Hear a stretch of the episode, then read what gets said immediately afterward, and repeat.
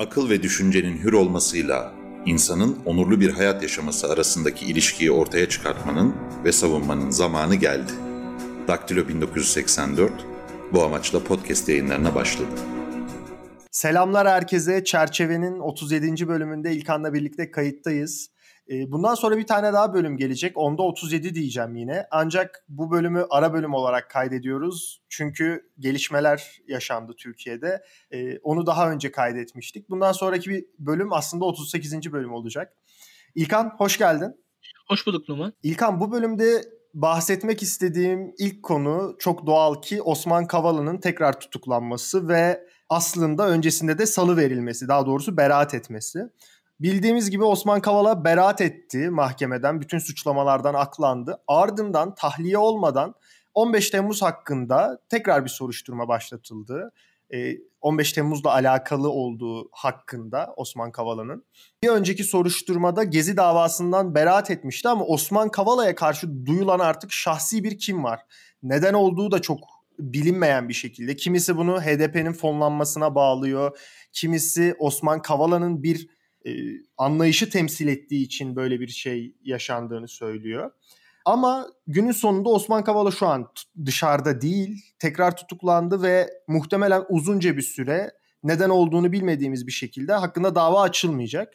Bunları bir arada düşündüğünde ve özellikle bir önceki tartışmalarımızda, bir önceki konuşmalarımızda geçen AK Parti içindeki gruplar arasındaki çatışma üzerinden baktığında Osman Kavala'nın dışarıya ee, Osman Kavala'nın beraat ettirilmemesini nasıl yorumlayacaksın? Bunu merak ediyorum. Ve ardından bu aslında yaşanan hukuksuzluklar bize neleri gösteriyor?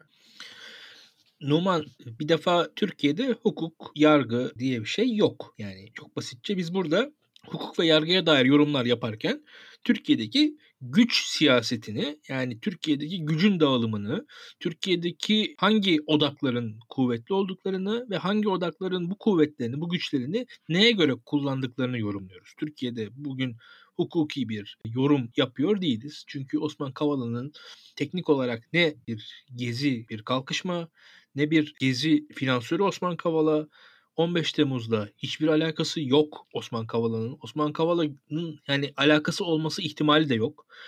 Ee, Osman Kavala kimdir diye bir basitçe söylersek Osman Kavala zengin bir iş adamı. Ailesi daha da zengindi Osman Kavala'nın. Ee, Türkiye'nin çok önde gelen zenginlerinden birisiydi ailesi.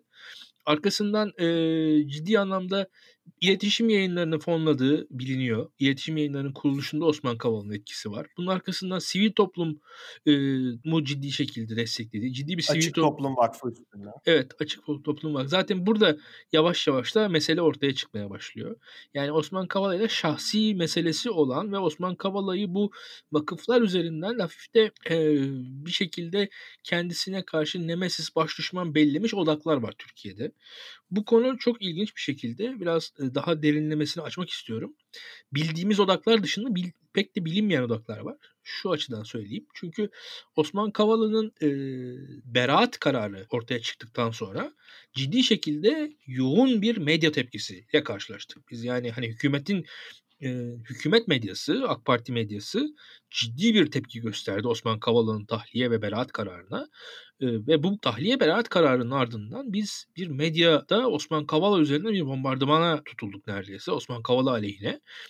Bu bombardımanın bize düşündürdüğü ciddi anlamda medyanın odağındaki AK Parti e, merkezi yani Pelikan dediğimiz yapının Osman Kavala'ya karşı bir alerjisi var. Peki bu alerji nereden kaynaklanıyor diye sorarsanız benim aklıma ilginç bir figür geliyor. Can Paker. Can Paker bugün e, Pelikan denilen yapıyla, Pelikan yalısı denen yapıyla yakın bir insan. Aslında geçmişinde muhtemelen Osman Kavala'ya da yakın bir insandı. O açık toplumla e, onun da ilişkisi vardı. O açıdan e, bir şahsi intikam duygusunun da bu işin içerisinde yer alabileceğini düşünüyorum. Ama tabii ki tüm olan biteni Can Packer üzerinden açıklamak e, çok da saflık olur bir taraftan. Şimdi devam edelim. Ama bir şekilde Can Packer'in adını anmak gerekir diye düşünüyorum. Çünkü e, şöyle söyleyeyim orada enteresan bir şahsi durum var. Yani daha ileride Can Paker Nazlı Ilıcak ilişkisini falan da konuşuruz. Daha başka podcastlerde. Orada ilginç şahsi hikayeleri işte Mehmet Barlasları, Canan Barlasları, işte onun kardeşi Can Paker'i oradan sivil o tarz bir e, muhtemelen entelijansiya hikayesi de yazarız diye tahmin ediyorum. bir, bir e, hoş bir bölüm olur diye tahmin ediyorum. Neyse e, asıl konuya dönersek Osman Kavala'nın e, tahliye süreci e, bu konuda tüm yayınları ben takip etmeye çalıştım. Beraat ve tahliyesi aşamasına kadar gelirsek ilk başta. E, davayı izleyen, davayı yakından takip eden aktivistlerin podcastlerini izledim, dinledim daha doğrusu. Mesela e, Kısa Dalga'da Beril Eski vardı, onu dinledim. E, onun podcastinde hakikaten de mahkeme salonundan e, izlenimlerini aktarıyordu.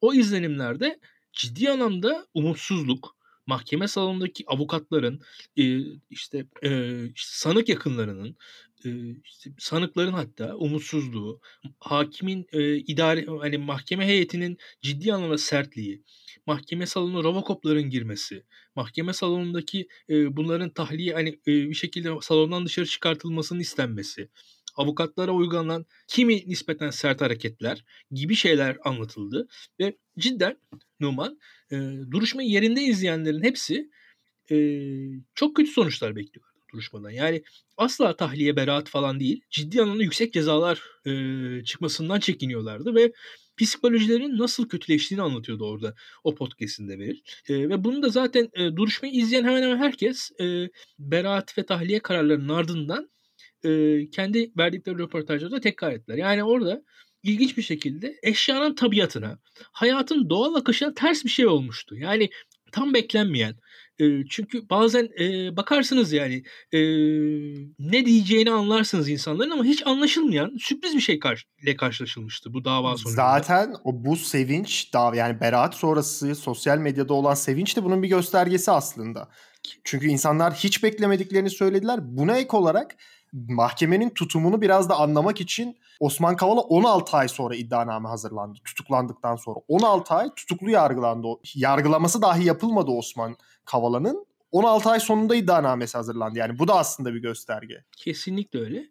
Kesinlikle öyle. Yani e, bu konuda hiçbir e, yani tahmin, ölçü, yordam gözükmüyordu ki Osman Kavala'nın daha öncesinde mahkeme heyetinde tahliyesi yönünde oy kullanan mahkeme başkanının yeri değiştirilmişti HSK tarafından e, ve esasında bir şekilde dizayn edilmiş bir e, heyetle yargılanıyordu Osman Kavala ki bütün bunlar da insanların umutlarını daha söndüren gelişmelerdi. Ancak sürpriz bir şekilde tahliye geldi. Buradan sonra soru şu neden tahliye geldi? Birkaç kişiye doğru burada insanlar baktılar ister istemez. Bir kısmı iktidarın merkezinden gelen bir telkin üzerine bu tahliyenin gelebileceği yönündeydi. Ki ben buna yatkınım, buna yakınım. Bir kısım özellikle bu pelikan çevresi iktidarın merkezinden gelen telkini daha ziyade e, Sayın Adalet Bakanı üzerinden yorumladı diye tahmin ediyorum. Ve burada da e, bu da Pelikan çevresinin tepkisini arttırdı diye düşünüyorum ben de. Yani e, özellikle Adalet Bakanı'nın son 15 gün içerisinde yargıya yönelik sert eleştirileri vardı. E, burada da e, bazı ilginç e, yargı kararları da e, son zamanlarda karşımıza çıkmıştı. Yani ilginç diyebilirim. Tam açıklayamadığımız sürpriz kararlar ortaya çıkmıştı. Bu işte özellikle e, cemaat ilişkin falan birkaç sürpriz karar çıkmıştı. Bunun arkasından da özellikle bu e, aslında haddinden fazla bir tepki gösterdiklerini düşünüyorum. Çünkü şöyle söyleyeyim. Benim aldığım bilgilere göre de Adalet Bakanı'nın zaten İstanbul'da yapılan yargılamalara çok bir muhatap hani oralara dair bir etkisinin, yetkisinin, e, gücünün olduğunu düşünmüyorum ben. Ama e, pelikancıların o, o, o ziyade yani iktidarın o çevresinin yani diyelim ki medyaya hakim olan iktidar gücünün, iktidar bloğunun medyaya hakim kanadının çok dolaylı oldu ama e, o kanadın... Pelikancıları. Aynen öyle. E, o kanadın yoğun bir şekilde tepki verdiğini düşünüyorum. E, burada şöyle bir durum var. Buna dair peki bu neden ortaya çıktı derseniz birkaç iddia var benim gördüğüm kadarıyla. Bunları arka arkaya sıralayayım. E, buradan sonra artık izleyiciler, dinleyiciler kendileri karar verirler. Birkaç iddia var. Birincisi e, özellikle Türkiye Suriye meselesinde çok sıkıştı. Ee, Suriye meselesinde Rusya karşısında zor durumda. Batı ittifakından destek arıyor. Batı ittifakına da e, sizin yanınızdayız sinyalini vermek için bazı eylemler yapmak zorunda hükümet. Bu eylemlerden bir tanesi olarak görülüyor. Bir tanesi bu. Bu Osman Kavala'nın ilk baştaki tahliyesi. Ama bu tahliyeyi e, pelikancılar farklı yorumlayarak kendi iç iktidarlarına karşı bir hamle olarak gördüler ve tepki gösterdiler. Burada komik bir durum var. Yani neredeyse e, hani şöyle söyleyeyim bir mizah durum var. Hani öyle söyleyeyim. Esasında e, Amerika ile ilişkiler içerisinde yapıldı ama Adalet Bakanı ile çatışma üzerinden anlaşıldı. O yüzden tepki gösterildi falan gibi garip bir durumla karşılaşmış durumdayız. Tabii çok bunu da yorumlamak da komik ama bu noktaya geliyoruz ister istemez. Ya bir de şöyle bir şey İlkan ben aslında şunu merak ediyorum. Bu iki kararda Tayyip Erdoğan'dan bağımsız verilmedi. Kesinlikle. İki kararda da Tayyip Erdoğan'ın haberi vardı. %100. Arada geçen bir günlük hatta bir günlük bile değil 8-10 saatlik süreçte ne değişti? Pelikan neye ikna etti ki Tayyip Erdoğan'ı? Bu karar tekrar işte 15 Temmuz tarafının 15 Temmuz davasıyla tutuklanmasına karar verildi Osman Kavala'nın. Benim Şu... asıl merak ettiğim değişken bu. Yani e, bu konu şöyle söyleyebilirim bu konuda. E, Sayın Cumhurbaşkanı'nın iktidarın merkezinde olduğu kesin. Sayın Cumhurbaşkanı'nın ikna edilmesi gerektiği kesin. Ama Sayın Cumhurbaşkanı kimin ikna edeceğini bilmiyoruz. Kimin temas edeceğini bilmiyoruz. Daha ziyade temas etme gücüne sahip olan e, bu pelikancı kanat olduğu gözüküyor bizim anladığımız kadarıyla. Ve burada şu var. E, özellikle bu mesela eski meclis başkanlarının e, atıyorum Tayyip Erdoğan'la görüşmesi e, bile etkili. Yani aslında Cumhurbaşkanı ile birebir konuşabilen, görüşebilen kim varsa bir şekilde kendi görüşlerini aktarabiliyorlar. Yani Tayyip Erdoğan'ın e, beğenmediğim çok tarafı vardır ama insanları dinleyen de bir adam. Bir şekilde orada kim Tayyip Erdoğan'la daha çok konuşabilirse o daha güçlü oluyor şu anki yani şu anki Türkiye'nin idaresinde durum böyle. Yani Tayyip Erdoğan'la kim daha fazla konuşuyorsa, kim daha çok şey anlatabiliyorsa, derdini anlatabiliyorsa, kim daha fazla ikna edebiliyorsa. Yani efendim Osman Kavala'yı ben zaten sevmiyorum ama Osman Kavala'yı da şu an tahliye olması memleketin çıkarına falan argümanına ikna edilebilir bazı insanlar. E, bu tarz argümanlara ikna olup onun arkasından da bu e, tahliyenin e, hükümeti ne kadar güçsüz gösterdiği, hükümeti ne kadar zayıf gösterdiğini anlatabilirler başka birileri de. Ve hükümetin, iktidarının güçsüzlüğünün, e, güçsüzlük sinyalinin e, ne kadar zarar vereceğini anlatabilir aynı anda. Yani aynı hadise için iki farklı yorum, e, iki farklı hatta hani e, aynı bakıştan, aynı taraftan iki farklı yorum gelebilir diye düşünüyorum. Yani ne yazık ki şu an Türkiye e, neredeyse bir e, trajedi ile idare ediliyor öyle söyleyeyim benim gördüğüm kadarıyla. Durumumuz zor. Yani e, halimize hayır olsun. Ne diyebilirim? Yani çok bu anlattığım şeyler vahim şeyler. E, hepsi vahim şeyler. Yargıya e, hani bırakın e, müdahaleyi müdahalenin kendisinin bile tutarsızlıkları var. Ve iktidar şu an kendi içerisinde tutarsızlıklar yaşıyor. Yani yargı e, diye bir şey zaten yoktu. Yani yargının şu an doğrultusu da yok. Ne olduğunu da bilmiyoruz. Yarın ne olacağını da bilmiyoruz. E, bilemiyorum. Yani hakikaten çok ilginç. Burada e, bütün bu, bu hareketlerin hepsi aslında iktidarı güçsüzleştiren şeyler. Yani bu, bu, bunu kolay anlatmak zor ama şöyle söyleyeyim. Bu tarz e, gelgitler iktidarı totalde güçlü kılmıyor. Yani bu bu güç aslında ne kadar güçsüz bir gücün olduğunu gösteriyor. Ben bunu e, seçim sonrasında e, ki yayınlarımda, periskop yayınlarında söylemiştim. İktidar güçlü mü güçlü? Ama iktidar öyle her şey hakim, dehşetli bir e, tanrısal zekayla dünyayı dizayn etmiyor. Ve bunu bu hadiselerden bile görüyoruz. İktidar ne yaptığını bilmiyor Türkiye'de. Yani iktidar hani iktidarın gücü tamam iktidarın gücü var ama iktidar ne yaptığının farkında değil. Bu güçle ne yaptığının, bu güçle nereye varmak istediği de belli değil. Ve bu güç esasında bir yerden sonra bence iktidarın kendisine zarar veriyor. Çünkü gerçekten de o bir e, reklam sloganı olacak ama cidden kontrolsüz, yo, e, taktiksiz ve e, bir e, zekası, planı, projesi olmayan bir güç var karşımızda. E, bu güçler... Bir ajandaları yok gibi geliyor. Bir ajandaları yok. Yani Kavala'yı serbest bırakıyoruz. Neden serbest bırakıyoruz? Tutukluyoruz. Neden tutukluyoruz?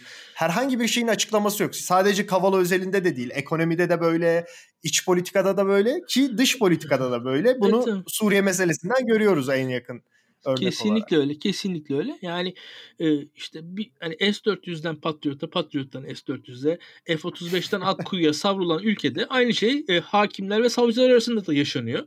Yani bu, bu açıdan e, Türkiye hakikaten e, iktidarı tekleştirerek istikrarsızlığı sağladı. Yani istikrar sağlansın diye kurulan Cumhurbaşkanlığı sistemi şu an Türkiye'de istikrarsızlık kaynağı olmuş durumda.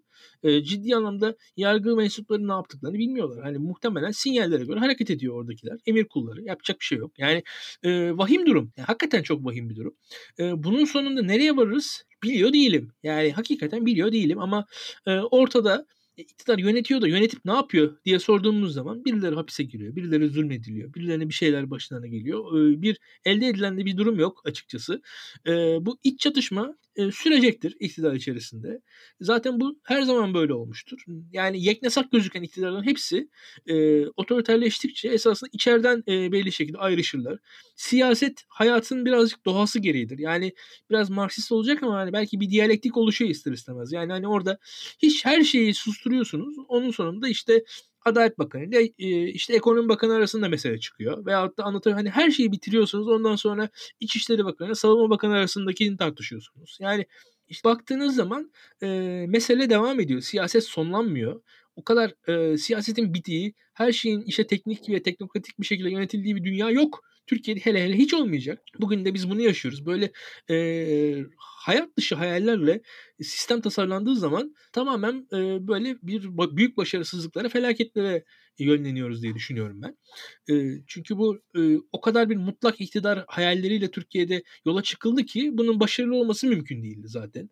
E, tamamen tartışmadan arınmış, tamamen e, işte her türlü yavaşlatıcı şeyden arınmış bir şekilde bir iktidar vardı Türkiye'de diye, diye konuşuyorduk. E ne oldu? Bütün bunların sonunda. Yasaların birçoğu tekrar tekrar meclisten çıkıyor. Çünkü yanlış çıkartıyor meclis yasaları şu an. Şu an Türkiye'de meclisin tekrar çıkarttığı kaç tane yasa var? Yani KHK'lar falan bir KHK çıkıyor. O KHK'yı düzeltmek için bir tane daha KHK çıkıyor. İşte bunları bir yerde hakikaten e, keşke biz sitemizde falan kaydedebilsek. Bunu, yani e, biraz daha uzman işi gerektiren bir şey de yani tek tek bayağı bir örnek hatırlıyorum ben. Ya bir KHK çıktı. O KHK yanlış çıktı bir daha çıktı falan. Yani böyle kaç tane şey oldu. E, sistem hızlanıyor diye biz düşünüyorduk. Bize anlatılmıştı.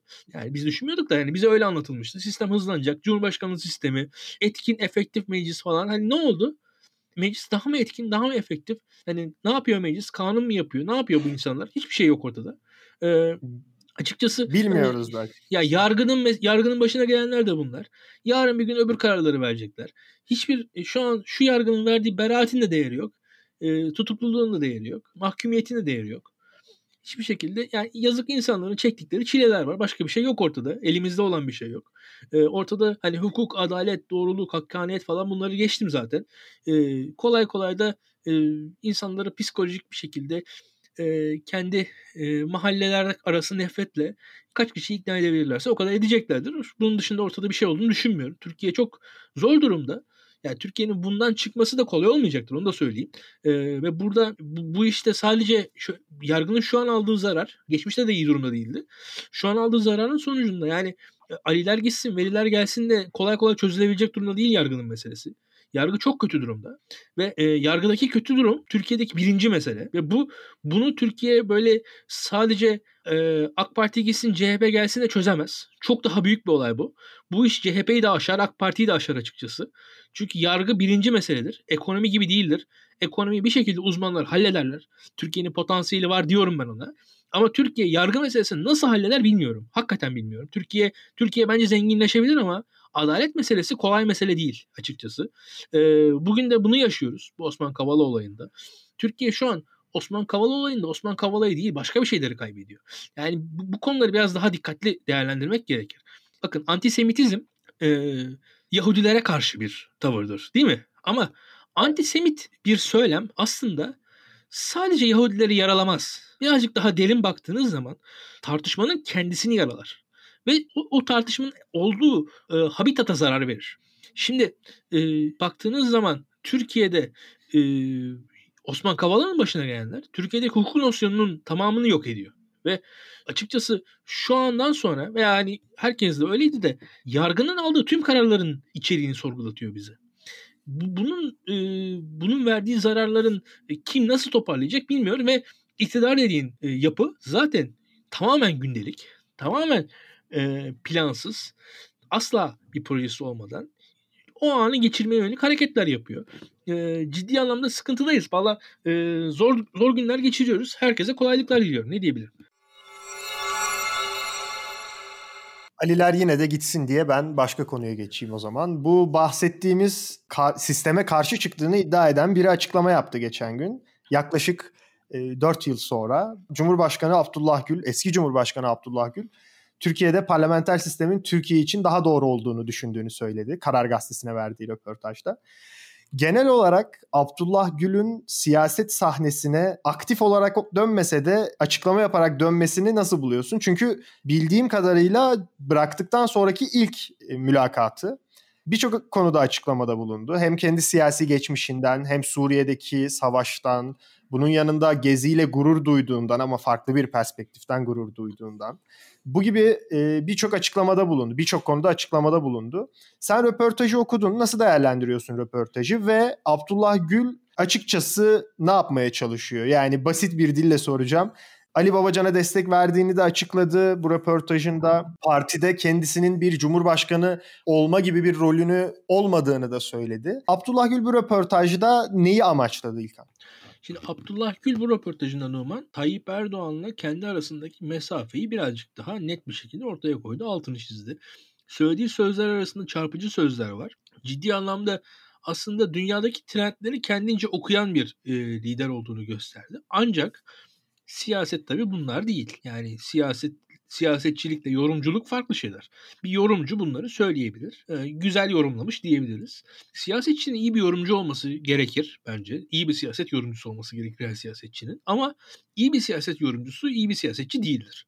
Şimdi e, bu ikisi farklı şeyler. Şu açıdan söylüyorum. Abdullah Gül'ün bu sözleri ne kadar değerli, ne kadar anlamlı ona halk karar verir. Yani Abdullah Gül tüm doğruları söylese bile Abdullah Gül'ün söylediği doğruların e, değerlerini değerini halk verecektir diye düşünüyorum. Yani bu açıdan Abdullah Gül'ü bir siyasi yorumcu gibi değerlendirmemiz yanlış olur. Yani Abdullah Gül'ün siyasal İslam'a dair eleştirilerini veyahut da Gezi'ye dair tavırlarını bir şekilde siyasetçi gözüyle biz eleştir, biz değerlendirmeliyiz. Burada şuna döneceğim. Yani Abdullah Gül genel olarak birincisi kendi e, mirasına dikkat ediyor. Kendi mirasını korumaya çalışıyor diyebilirim. Yani kendisine bir e, hikaye yazma, yazmaya çalışıyor. Ve kendi hikayesini Tayyip Erdoğan hikayesini ayrıştırmaya çalışıyor. Ve AK Parti'nin ilk dönemiyle ikinci dönemini ciddi şekilde kendince ayrıştırmaya çalışıyor. Belki haklı olabilir. Ee, bu, bu tarz bir ayrıştırmayı ben yapabilirim. Ama Abdullah Gül yaptığı zaman Abdullah Gül'e de sen de o zaman Cumhurbaşkanıydın diye bir soru geliyor. Yani şimdi şöyle bir şey var. Ben Abdullah Gül gibi aslında AK Parti'nin iki dönemi olduğunu podcastlerimde söyledim. Yani ve Abdullah Gül'e de kredi verdim. Ancak Abdullah Gül bu tavrı aldığı zaman Abdullah Gül'e bu soru sorulur. Bu hayatın doğasıdır. Yani e, AK Parti'nin iki dönemi vardı. İlk dönemindeki temel eksen Avrupa Birliği'ydi. İkinci dönemindeki temel eksen Arap Baharı Suriye'ydi. Dedim ben zaten. Ama bu analizin ötesinde bir yorum e, dan, yorum Abdullah Gül'den geliyorsa Abdullah Gül'e tavrını sormak gerekir. Ha bazı konularda hakkını verelim. Yani mesela Abdullah Gül Suriye meselesinde çok da Ahmet Davutoğlu gibi bir tavır almadı. Yani Suriye meselesinde belli bir e, mesafeli tavrını korudu. Yani genel Cumhurbaşkanı iken de o kadar korudu. Yani tamamen de m, o kadar kontrolsüz bir ilişki Suriye'ye dair tamamen bir rejim değişikliği çok da o toplara girmemişti. Ama Türkiye Suriye meselesinde iki adım geride dursun diye Cumhurbaşkanı olarak tavır da göstermedi. Yani ikisini de yapmadı. Yani Abdullah Gül sadece sadece dış politikada da değil, iç politikada birçok meselede hiçbirinde yani, tavır almadı. Yani daha ziyade mesela şu, şu açıdan mesela ben samimiyetle bakıyorum. Ben Abdullah Gül'ün gerçekten de Suriye meselesinin herhangi bir döneminde Ahmet Davutoğlu gibi pozisyon almadığını düşünüyorum. Tahmin ediyorum ama bu, bu tahminimin anlamı e, siyasetçi Abdullah Gül için e, geçerli değil. Çünkü Abdullah Gül 2014'e kadar Cumhurbaşkanıydı. Türkiye'nin Cumhurbaşkanı, Türkiye'nin dış politikası etkilidir. Türkiye'nin Cumhurbaşkanı olarak Suriye meselesinde bir tavır alabilirdi. Ve o tavır Türkiye'yi etkilerdi. Türkiye'de TSK'sı vesairesi falan Cumhurbaşkanı başkomutan. Yani Abdullah Gül orada 2014'e kadar ciddi bir Suriye tavrı alabilirdi. O tavrı almadı. Ha şu vardı Suriye meselesinde e, meseleyi harlayanlar arasında hiç girmedi Abdullah Gül. O konuda hakkını vermek lazım. Doğrudur. Hani bir şekilde yani zannedilenin aksine o konuda mesela e, böyle genelde AK Partililer fazlasıyla Abdullah Gül'ü böyle yani yabancı odaklarla falan ilişkili zannediyorlar. O kadar o haksızlık benim gördüğüm kadarıyla. Öyle bir şey göremiyorum. Yani AK Parti'nin tarihinde aldığı en ciddi batı karşıtı karar 1 Mart tezkeresinde Amerika'nın Irak işgaline Türk ordusunda katılması ve kuzeyden cephe açılması Amerikan askerleriyle beraber onun reddidir. e, bu reddin yanında Abdullah Gül vardı. Yani hani Abdullah Gül'ün o kadar da hani bir batı e, ya tamamen angaja bir siyasetçi olduğunu düşünmüyorum. Onun haksızlık olduğunu düşünüyorum. O analiz Tayyip Erdoğan destekliyordu bu arada bunu. Evet. Yani aynen öyle. Yani bugün hani Abdullah Gül'e o açıdan haksızlık ediliyor bence. Yani genel şey de değil tabii ki batı batıcı bir tarafı var. Kabul ediyorum ama öyle bir hani batı ne derse doğrudur e, topununa girecek bir adam da değil yani bence. Ama şu e, buradaki hikaye e, Hani o zaman sen ne tavır aldın? Yani gerçekten tamam o bir Mart tezkeresinin kredisini ben Abdullah Gül'e verebilirim. Savaşa karşı bir şekilde duruş sergiledi. Tamam haklıdır. Ama atıyorum Suriye meselesinde o krediyi veremiyorum. Yani o, o açıdan da bazı şeyler var. Veyahut da Türkiye'deki yaşanan hadiselerde zaten o, o gözüküyor. Ee, bazı şeyleri Abdullah Gül e, ben biliyorum gerçekten de yani perde arkasından yapmaya çalıştı. idare etmeye çalıştı. Herkesle arayı iyi tutmaya çalıştı. Şimdi bunu yaparsanız bir şeyler elde edersiniz ama bir şeyler de kaybedersiniz. Yani e, Tayyip Erdoğan tarzının da en azından Tayyip Erdoğan bazı bedelleri ödüyor. Anlatabiliyor muyum? Şimdi Tayyip Erdoğan belli tavırlar alıyor, belli insanlar tarafından destekleniyor ve Tayyip Erdoğan belli bedelleri ödemeyi göze alıyor. Şimdi belli bedelleri ödemeyi göze almayan siyasetçi de, siyasetçi ortaya çıktığı zaman ben sıradan vatandaş hatta bir yorumcu olarak bir adım geride duruyorum. Şimdi zamanında Tayyip Erdoğan'ın karşısında bedel ödemeyi göze almamış bir insan olarak Abdullah Gül bugün bunları söylemesi ne kadar değerli? Yani mesela açık konuşalım. Yani e...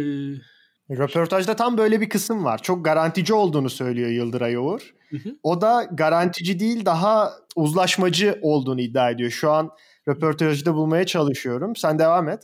Yani e, Abdullah Gül'ün burada yaptığı yani Şimdi Abdullah Gül e, personasını, siyasi şahsiyetini doğru yani doğru analiz etmeye çalışıyorum. Yani doğrusuyla, eğrisiyle, yanlışıyla, eksiğiyle, yediğiyle baktığın zaman bazı şeyleri yaptı. Bazı şey mesela Abdullah Gül'ün bazı olumlu faaliyetleri var. Ben biliyorum. Kamuoyu bilmiyor. Neden bilmiyor?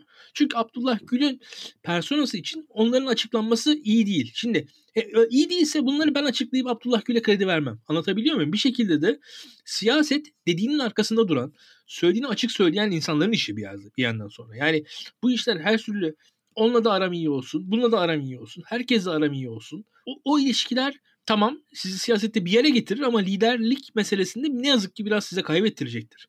Ve burada e, eğer siz o iyi şeylerin kredisini almak istiyorsanız açıktan söyleyeceksiniz. Tavır alacaksınız. E, şahsiyet, kişilik göstereceksiniz. Burada yapılabilecek bir şey yok ve e, bugün Tayyip Erdoğan neden Tayyip Erdoğan? Bu soru ortada duruyor. Tayyip Erdoğan siyasete girdiği anda bu kadar güçlü değildi. Bugün bu kadar güçlü. Tayyip Erdoğan böyle bir tek adam değildi. Bugün nasıl böyle bir tek adam olabildi? Yargıdan az önce bahsettik. Yargıya bir insan nasıl bu kadar etkili hale gelebildi Türkiye'de? Bu kadar bu Tayyip Erdoğan'ın güçlenmesinde Abdullah Gül'ün payı yok mu?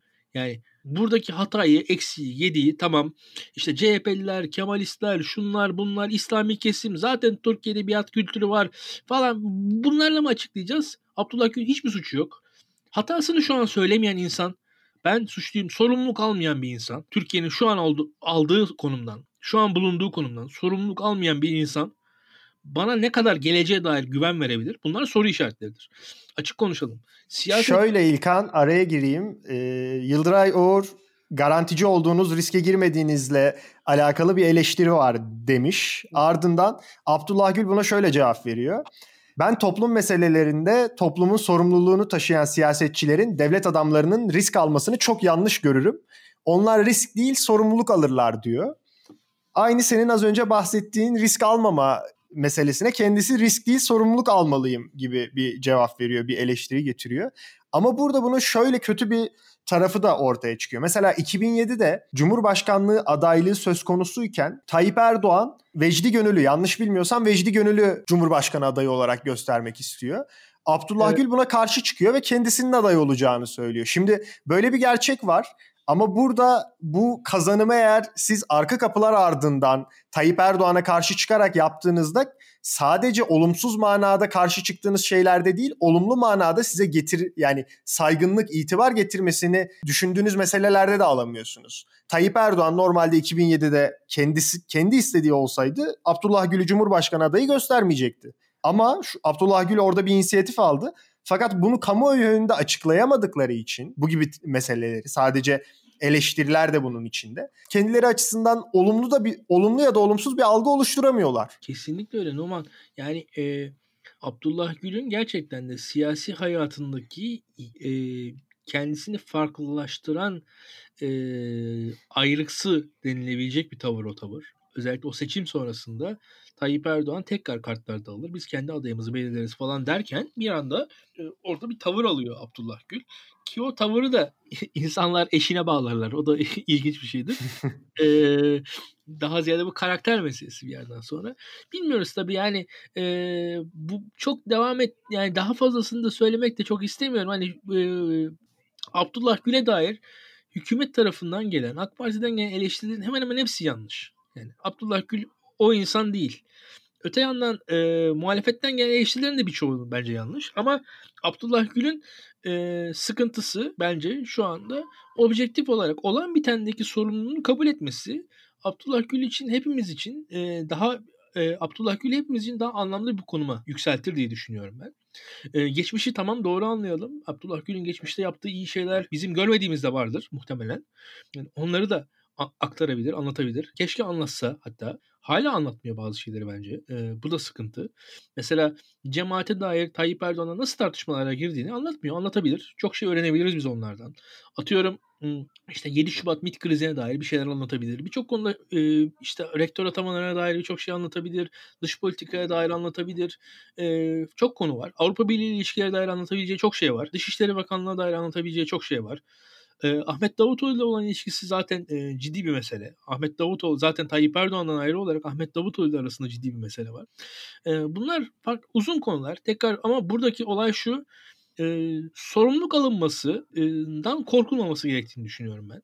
Bugün e, Kemal Kılıçdaroğlu Cumhuriyet Halk Partisi'ni eleştirdi başörtüsü meselesinde. Bu Kemal Kılıçdaroğlu'nu güçsüzleştirmedi, güçlendirdi diye düşünüyorum. Yani bugün Türkiye'nin Suriye meselesi varsa bu mesele içerisinde e, Ahmet Davutoğlu payım yok dememeli, payım var demeli ve e, sorumluluğu alıp bir şekilde ortaya çıkmalı bence. Abdullah Gül deseniz Tayyip Erdoğan'ın şu anki otoriter konumunda Abdullah Gül'ün ciddi hataları var. Ciddi yanlışları var. Bir şekilde Tayyip Erdoğan'a çok önceden çok daha Tayyip Erdoğan e, bu güce ulaşmamışken karşı çıkabilir, tavır alabilirdi. Almadı. E, bu tarz e, hatalarını, eksiklerini ortaya koyabilir. E, ortaya koyması Abdullah Gül'ü büyütür. Abdullah Gül kendi hatalarını kendisi söylese daha büyür bence. E, ancak tabii bu, bunlar da karakter meselesi. İnsanlar bir yerden sonra belli yaşlara gelmişler. Kendilerine dair bir inançları var. E, kendilerine dair bir hikayeleri var. O hikayelere de kendileri inanıyorlar. Kolay kolay dönüşemiyor bu iş bir yerden sonra. Zor. Yani Numan e, Abdullah Gül'ün Tabii ben Türkiye'ye dediğim gibi ben hani e, Abdullah Gül'e karşı eleştirilerin birçoğunun yanlış olduğuna inanan bir insan olarak söylüyorum bunları. Ne yazık ki durum bu. İlkan çok teşekkür ediyorum. 37. bölümün sonuna geldik. Daktilo 1984'ü desteklemek isterseniz Patreon hesabımızı açıklamada bulabilirsiniz. Gelecek bölümlerde görüşmek üzere. Hoşçakalın. Hoşçakalın.